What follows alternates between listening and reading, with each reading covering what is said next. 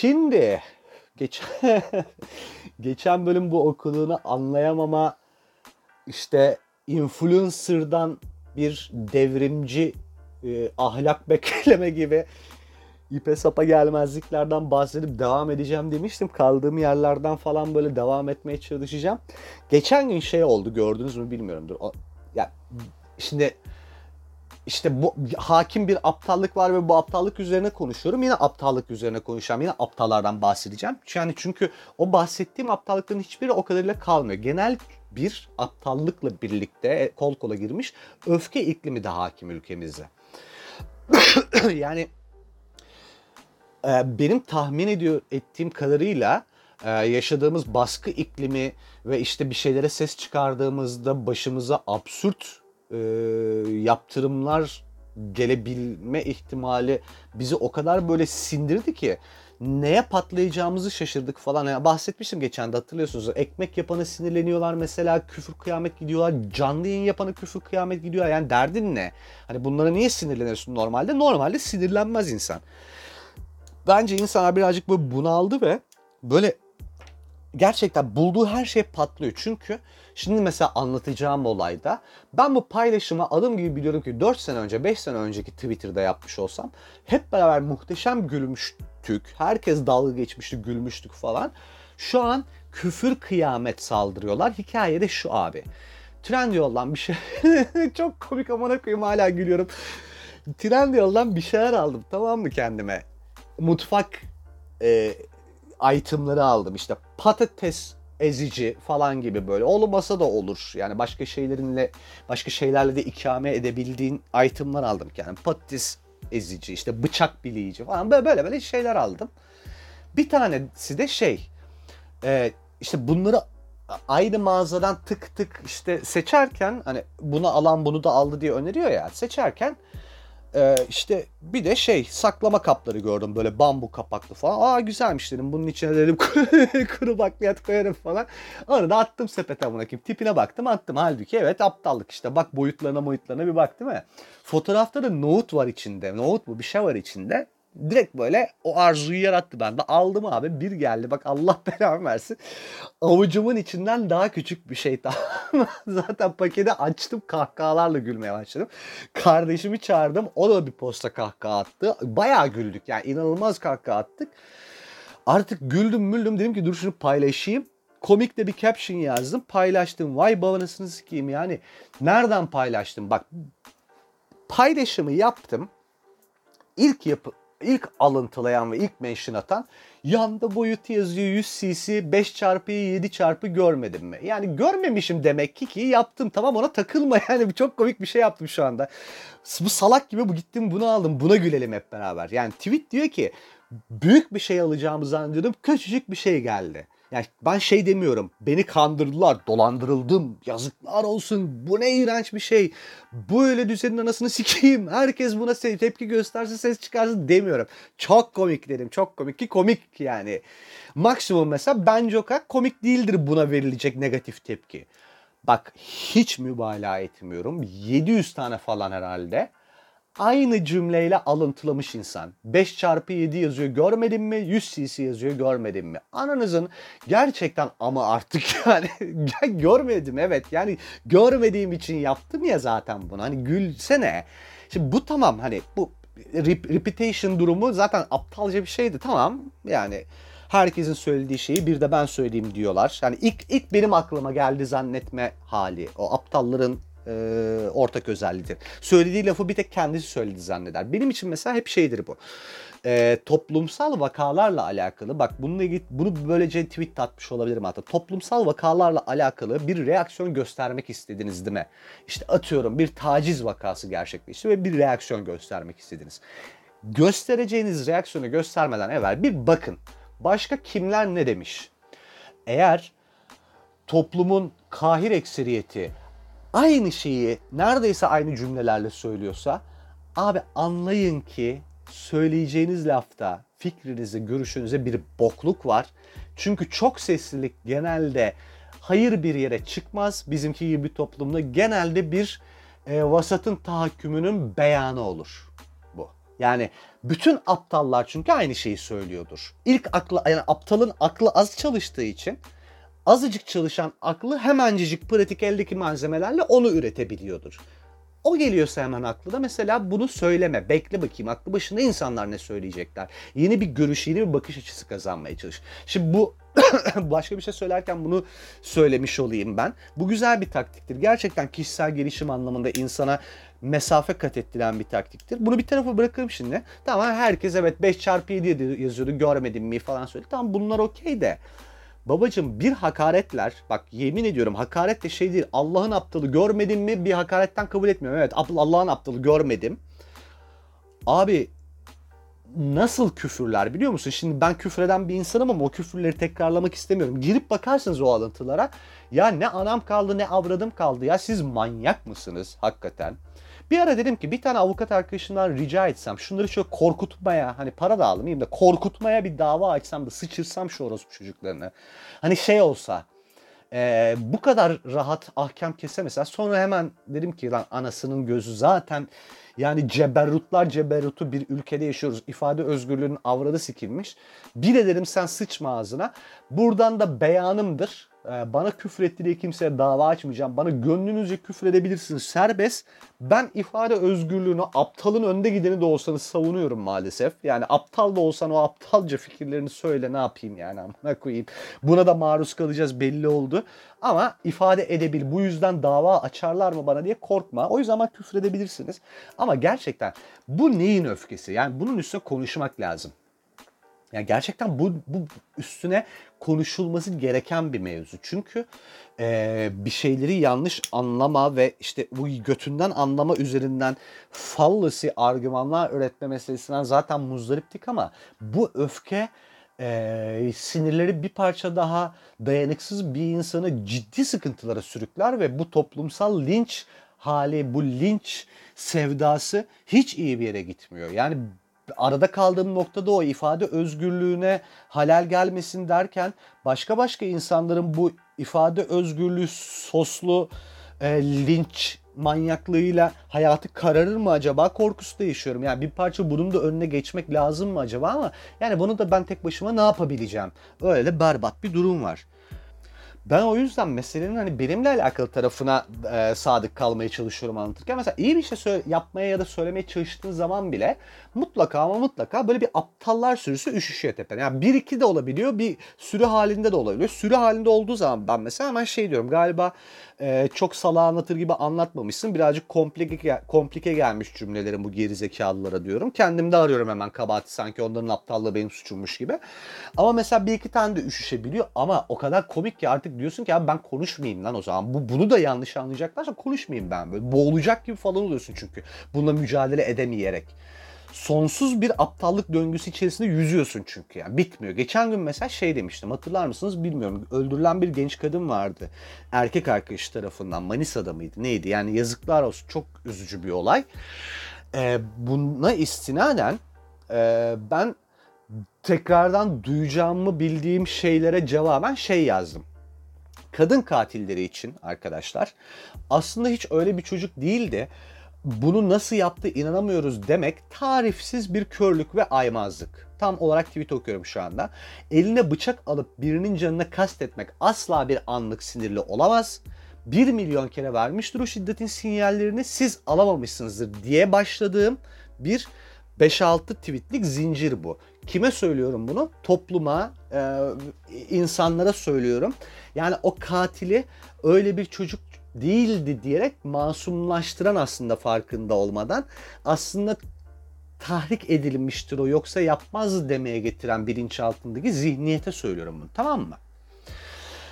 Yani iş çünkü şu noktada e, bence bu haberlerin erkek arkadaşı tarafından öldürülen şeklinde servis edilmesi bile çok sağlıksız. Çünkü erkek arkadaşı sıfatlandırması bu cinayete e, şey payı bırakıyor kıskançlığından namus, bok püsür falan tarzı artık böyle 18. yüzyılda çoktan bitmiş olması gereken e, sahipleri meşruiyet e, şeyi e, sebebi olarak böyle nedeni olarak böyle şeye sunmak üzere yol vermek oluyor birazcık bunları söylemek diye. Buna bile karşıyım ben.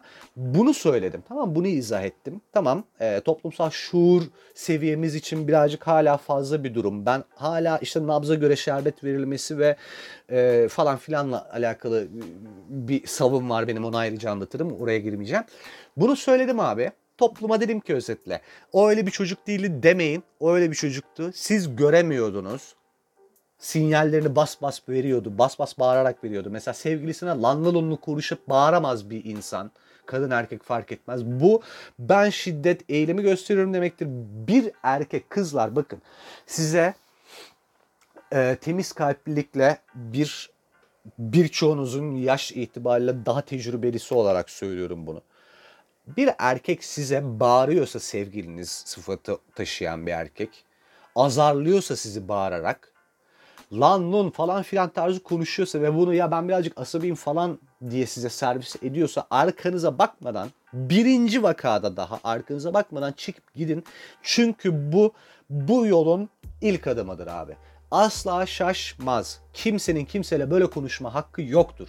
Bunun sebeplerinden birincisi şey bizim aile yapımız ülke olarak halk olarak, kültür olarak. Yani biz babanın otorite olduğu bir kültürde büyüyoruz ve babanın çocuklarına bağırması, onları azarlaması ve dövmesi e, bir otoritenin e, şeyi e, iktidar aracı işte disiplin aracı olarak görüldüğünden ve bu normal kabul edildiğinden bizim toplumumuzda bir erkek sevgili olan bir erkek kadın zihninde şeyle bağdaştırılıyor aslında. Aynı otoriteyle bağdaştırılıyor ve bağırması o insanın aynı şeyi çağrıştırıyor. Aynı baba otoritesini çağrıştırıyor ve normal kabul ediliyor. Asla normal değil. Aslında baba da bağırmamalı. Yani baba da bağırarak aslında e, yanlış bir şey kodluyor çocuğuna. E, yanlış bir öğrenim kodluyor bir travmayı ya bir, bir travma yaratıyor. Aslında yani her temas bir travmadır. Yani travma demek işte tecavüze uğramak değildir sadece. Her temas bir travmadır ve bu travmalarda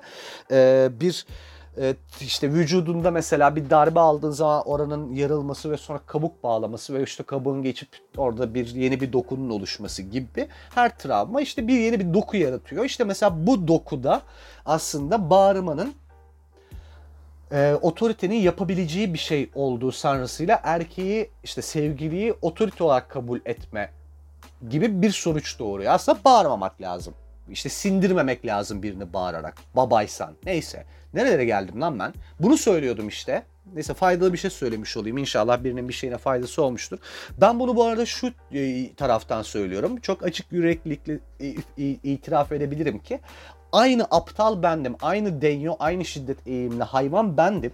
Ben ama ehlileştim. Beni bir gün çok akıllı bir kadın sesimi yükselttiğim ilk vakada hadi abicim deyip kapının önüne koydu.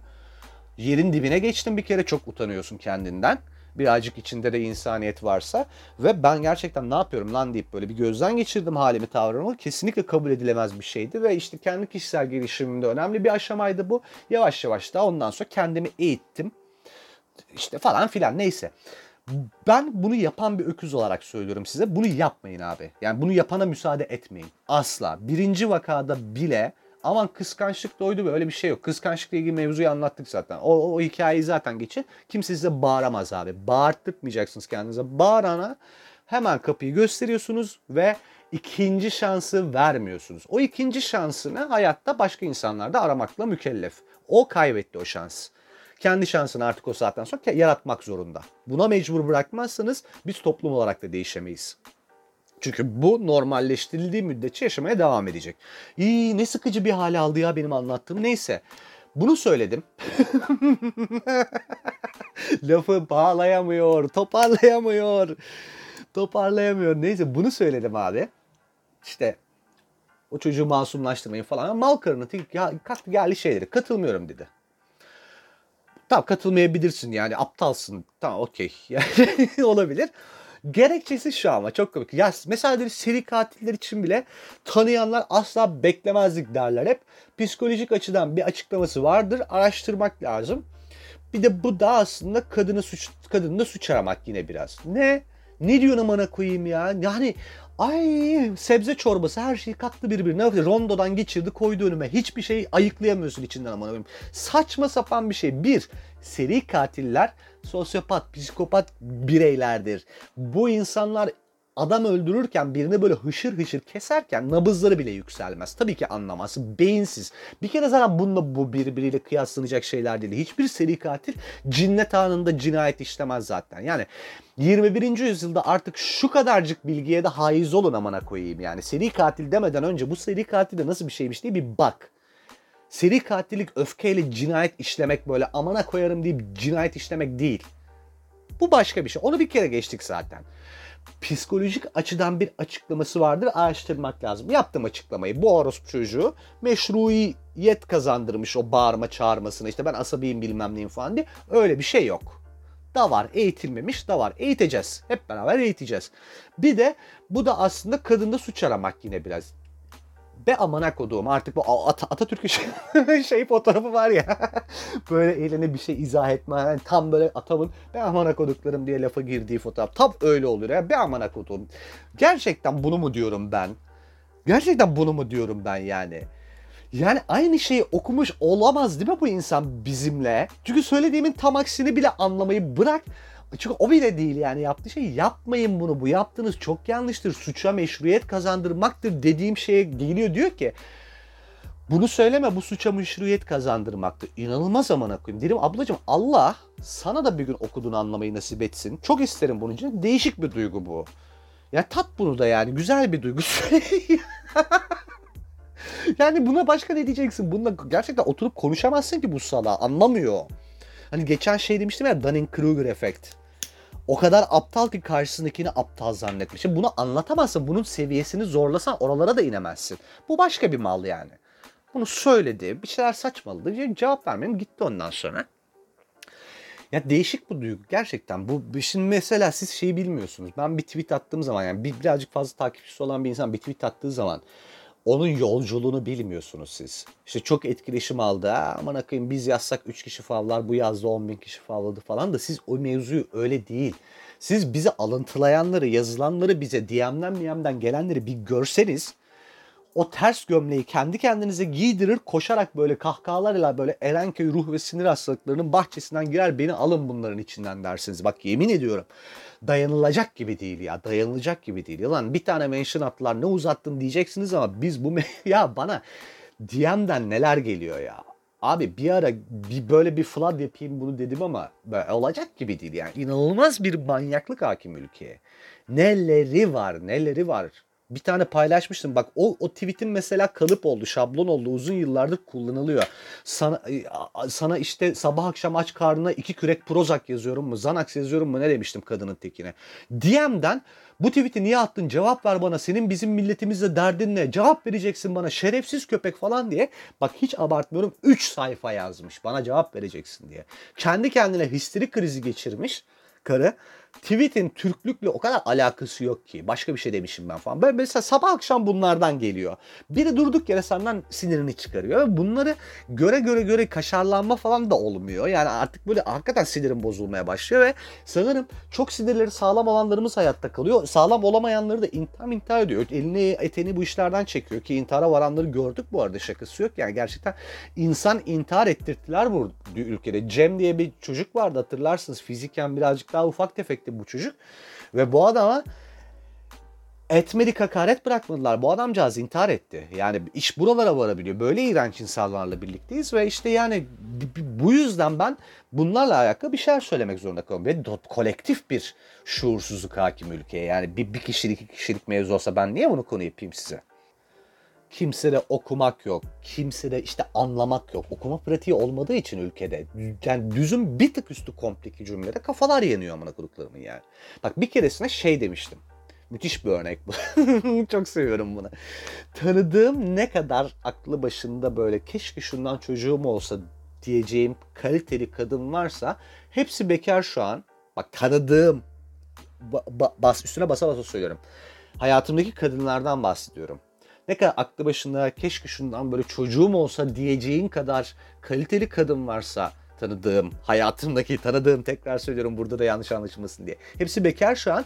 tanıdığım tekrar ne kadar yarım akıllı kadın varsa ikinci çocuğu doğurdu bile dedim. Ve işte oradan da şey dedim yani ondan sonra niye bir boktan bir toplumuz biz? Yani şu şey demeye çalışıyorum. Abi lütfen siz de evlenin. Hani siz de üreyin hatta millet bir doğururken siz üç doğurun toplum olarak size çok ihtiyacımız var. Bu topluma güzel bireyler kazandırın diye devam ediyor hikaye. Bunu söylemeye çalışıyorum. Bak bir saldırdılar buna. Evlenenler aptal mı demek istiyorsun? Argüman bu. Bak inanamazsınız. Evlenenler aptal mıyı buradan nasıl çıkarabilirsin? Gerçekten nerenle okuduğum ve bu sonuca vardım. Evlenenler aptal demiyorum. Tanıdığım çok kaliteli kadınlar var. Çocuk sahibi olmayan. Keşke olsalar diyorum. İşin özü bu. Diyorum ki tanıdığım aptal kadınlar doğurdukça doğurdu. Tanıdığım evlenen kadınlar aptal, aptallardır değil. Yani evlenen kadınlar aptaldır değil. Tanıdığım aptallar evlendi. Keşke tanıdığım kaliteli olanlar da evlense, onlar da ürese. Abi yok ama o kadar zihinsizler ki asla anlamıyor. Bak asla anlamıyorlar. Bir tane lavuk geldi mesela dedi ki karıma aptal mı demek istiyorsun sen dedi. Valla abi dedim şu ana kadar böyle bir şey demek istemiyordum ama senin gibi bir amberle evlendiyse bu vardır dedim onlara bir aptallık. Ne diyeyim falan o kıyamet kopardı yıktı ortalığı falan blokladım ne yapayım onunla kavga mı edeceğim. DM'den adres madres istiyorlar ondan sonra. Deli yani manyak ne diyeceğim onunla bir olunur mu amına koyayım. Böyle manyaklar bak şimdi bunu böyle dedim ama hani işte seninle evlendiyse aptaldır falan. Geçmişte kendi de bir sürü hata tercihler yapmış biri olarak bunun e, bireyin bir aptallığı olduğunu düşünmüyorum aslında ben. Yani yanlış insan tercih etmeler falan aptallık değil bence. Yani aptallık olanları da belki işte vardır. Çok fazla tekrar düşüp aynı stereotipe düşüyorsan falan falan da yani genel olarak yanlış tercih yapmaya ben aptallık demiyorum. Geçen gün birisi sormuştu bunu bana. Bir arkadaşımla sohbet ederken lafı gelmiş işte. Ha yok arkadaşım değil bunu DM'den sordu galiba biri evet. İki insan e, neden aşık olur ve ilişkiye başlar? İşte hangi noktada flörtten sevgili olmaya dönülür falan diye. Şimdi ben bu konularla ilgili konuşmaktan vazgeçmiştim. Şey gibi oluyor çünkü. Aşk doktoruymuşum falan gibi bir misyon yüklenmeye başlamıştı ama bu başka bir şeyden bahsedeceğim şu anda aslında. O yüzden giriyorum. Ya bu benim üstüne çok düşündüğüm bir konu çünkü. Daha önce o kadar çok kereler yaşadım ki ulan ben bütün ilişki boyunca mı sarhoştum amına koyayım? Nasıl görmedim ben bu insanın ne mal olduğunu falan hissini o kadar çok tattım ki. Biliyorsunuz değil mi o hissi? Ya biten ilişkinin ardına eski sevgilinin hal ve hareketlerine böyle uzaktan bakıp sonra işte seninle birlikteyken yaptığı balamozlukları şöyle bir gözden geçirip falan. Lan oha bunu nasıl sineye çektim ben? Yani bunu nasıl görmemişim ben falan. Yani böyle bir ayma ve kendinden utanma fazı yaşıyorsun ya. O yüzleşme ve tiksinti süreci. İşte hem eski, eski sevgilinden tiksiniyorsun hem kendinden tiksiniyorsun falan. Bununla ilgili çok düşün. Böyle yazdığım bir şey de var böyle hikayelerden bir tanesinde. O henüz yayınlanmayan bir hikaye ama şimdi bak onunla ilgili bir kısım alıntılayacağım. Benim şöyle bir işte savun var çünkü şu meseleyle ilgili. İşte hikayede karakterlerden biri diğerine soruyor niye sevgili oldunuz peki? Yani insan niye sevgili olur ki falan gibi bilef ediyor. Ee, yani işin özünü sorguluyor sevgili olma kararının. Kaza işte keza işte böyle evlenme kararı falan. Cevaben şunu diyor diğer tarafta. Bak tam olarak quote yapıyorum, okuyorum şu anda bir şeyi. Deyip okuma. Ya bir sigaradan duman çekeyim dedim. Amana koyayım çekemedim şu dumanı bitirdi deminden beri. Diyor ki karakter cevaben. Bu bir olsun o istemek halidir aslında. Ulan konuşurken şakır şakır konuşup önümde yazılı şeyi okuyamam peki. Bu bir olsun istemek halidir aslında. Zamanlama ve tesadüf. İki ihtiyacın birbirini bulmasıdır. Görmezden gelmektir, göz göre göre kanmaktır. Bazı şeyleri yok saymak, bazı şeylerin varlığından rahatsız olmamaktır. Kimse tesadüfen aşık olmaz ya da birini sevmez tesadüfen. Şartlar öyledir, olaylar gelişir, başka çaren yoktur bazen. Bazen çare zannedersin karşısına çıkanı. O gün her zamankinden başka bir şey giymişsindir de o çekmiştir dikkatini. Şansın yaver gitmiştir. En ummadığın yerde en çok aradığın şeye denk gelmişsindir. Bu iş biraz böyledir diyor. Yani bu kaşkavalla neden sevgili oldum sana? Sorusunun cevabı bence bu. Tesadüf tamamen ihtiyaç ve o ihtiyacın başka aynı ihtiyacı duyan bir insanla çakışması. Acı ama bence böyle abi bu iş. Birazcık açarsak birazcık da gözden geçirirseniz gerçekten buna çıkacak bak. Bu lavukla ne işi var bu gül gibi kızın dediğimiz laf var ya. Bu abi insan bazen sadece olsun istiyor ya o an o bir ihtiyaç olarak kabarıyor içinde ve yani o süreçte seninle aynı süreci yaşayan, aynı ihtiyacı taşıyan birine denk geliyorsun ve her şeye rağmen göz göre göre birlikte oluyorsun o insanla. Göz göre göreden kastım şu. Ee, yani karşındaki insanın bütün noksanlıkları, bütün aslında başkasında görsen ulan bununla yani bununla olur mu lan falan diyeceğin defoları, bütün o aymaz olmaz aptalca hareketlerine rağmen sen bunları yok sayıyorsun. Beynin bunları görmüyor. Yani tıpkı sarhoşluk hali gibi bu birazcık da işte. Alkol alkol meselesi e, şöyle bir şeydir. Birazcık yarı bilimsel bir şey söyleyeceğim. Çok da içini dolduramayacağım tabii bu konunun teknik anlamda müthiş hakim biri olmadığım için ama. Alkol almaya başladığın zaman senin e, ahlak, işte mantık vesaire alakalı kararlarını hükmeden işte o frontal lobun devreden çıkıyor ya. İşte sevgililik meselesi bak aşktır demiyorum.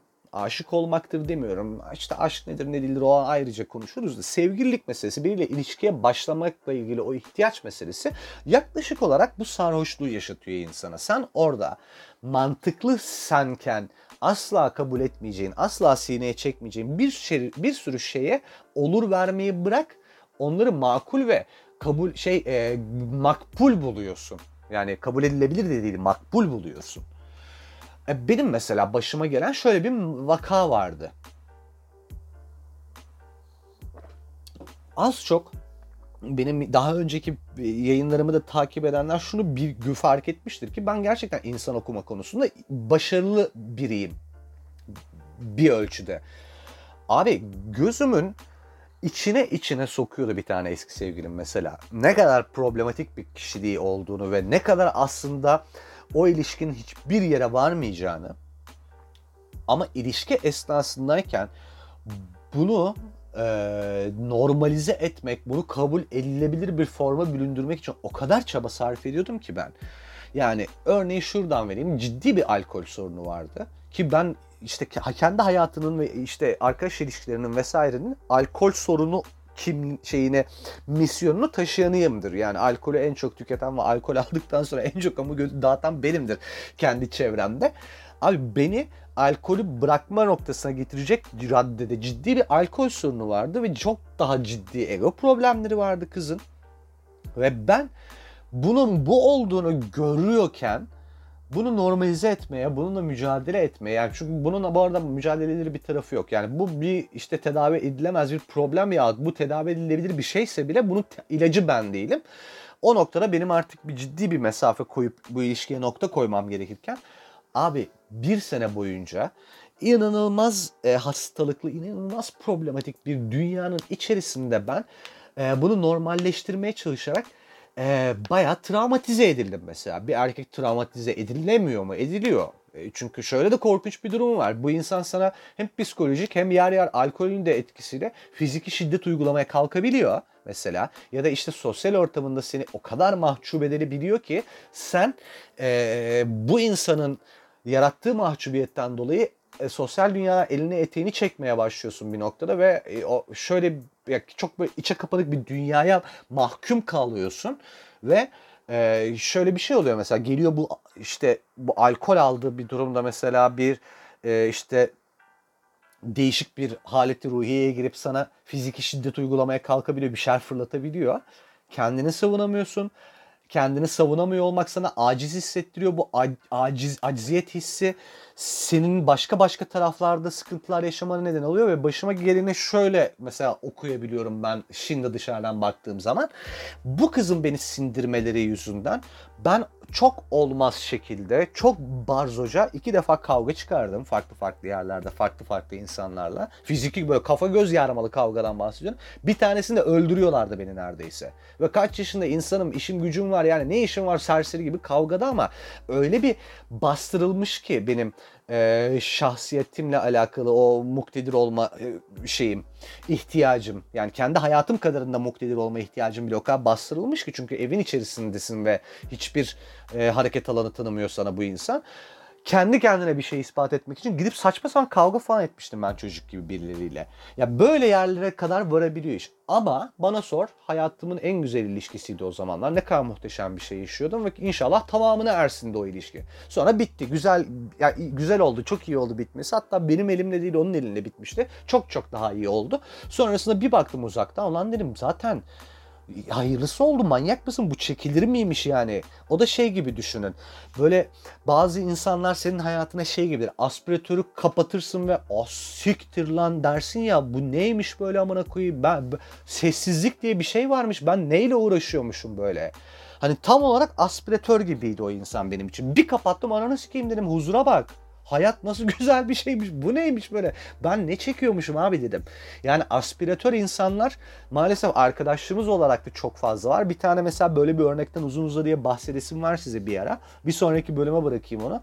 Babacığım gerçekten insanı travmatize ediyor bu tipler. Bunları da hayatınızdan nasıl çıkaracağınızı ve neden çıkarmanız gerektiğini aslında nasıl hayatınızdayken bu insanların size ne tarz yaralar açtığını fark edemeyişinizi anlatacağım. Ama bunu sonra anlatayım. Yani iş biraz çok aşıktım, gözüm kördü falandan ziyade çok ihtiyacım vardı, muhtaçtım ee, gibi bir e, durum. Demin bahsettiğim işte o ilişkiye niye başlarız, niye aşık oluruz, bok bir sürü meselesi. O tarafa dönelim şimdi. Çok aşıktım, gözüm ka- karardı, kördüm, kör oldum falan değil abi. Ee, insanız, bunu itiraf edin kendinize. Muhtaçtık. Yani muhtaçtık buna ve bir ihtiyacımızı gideriyorduk. O ihtiyacın dindiği noktadaysa e, gerçekler daha e, yalın halde görünmeye başladı. O sarhoşluk hali geçti ve işte ilişkilerimizi bitirdik ya da işte başka bir sebeple bitmişti zaten o ilişki bitti bir o ilişki ve bir sonradan bunu fark ettik falan filan. İşte bunun bazılarına sarhoşluk halinin geçmesine rağmen ortada sorun olmuyor. Yani bunların bazıları dediğim bu arada ilişki o kadar kopuk anlatıyorum ki artık böyle ben, ben bile kendi ettiğim lafın nereye varacağını bir an karıştırdım bazı ilişkilerde diyelim sarhoşluk halinin işte o işte ihtiyaçla daldın ve ihtiyaç da giderildi artık sarhoş da değilsin mantıklı düşünebiliyorsun. Ama ortada hala sorun yok. Gayet güzel bir uyum var. Paylaşmaya değer bir dünya yaratmışsınız birbirinize. Ne oluyor abi? O zaman ilişki ömürlük oluyor yani e, doğru insanı seçmekle ilgili geyik yapmıştım ben daha önce. Bir geyiğim vardı onunla alakalı. Doğru erkeği demiştim hatta sınırım işte e, bir tane bölümlerden bir tanesinde. Ama aslında doğru insanı seçebilmek diye bir şey yok maalesef. O bir denk geliş, bir şans. Temenninin o yüzden şey olması gerekiyor bana sorarsınız. Bu ihtiyaca düşüp de tercih yapacağım zaman umarım karşıma bu ihtiyaç dindiğinde de hala hayatımda olmasını isteyeceğim birisi çıkar. Bu yani. İşin özeti bu. Öyleyken öyle yani işte bak yine kişisel gelişimden falan bahsedeceğim demiştim. Yine nerelere geldik yine bahsedemiyorum onunla. Bu da böyle bir bölüm olsun. bu da böyle bir bölüm olsun zaman. Artık şey yaparız onu da bir dahaki bölümde. Bla bla bla bla bla bla böyle. İşin özeti bu. Ee, kendinize dokunursunuz. Oydu buydu falan. Bunları konuştuk. Tekrarlatmayın bana. Yapın bunları artık ben söylemeden. Her şey için teşekkür ederim. Benim e, vaktinizden feragat beni dinlediğiniz için ve beni dinledikten sonra beni dinlemekten çok mutlu olup benim paylaştığınız için falan da ayrıca teşekkür ederim. E, müebbet karantina bir kere daha bitti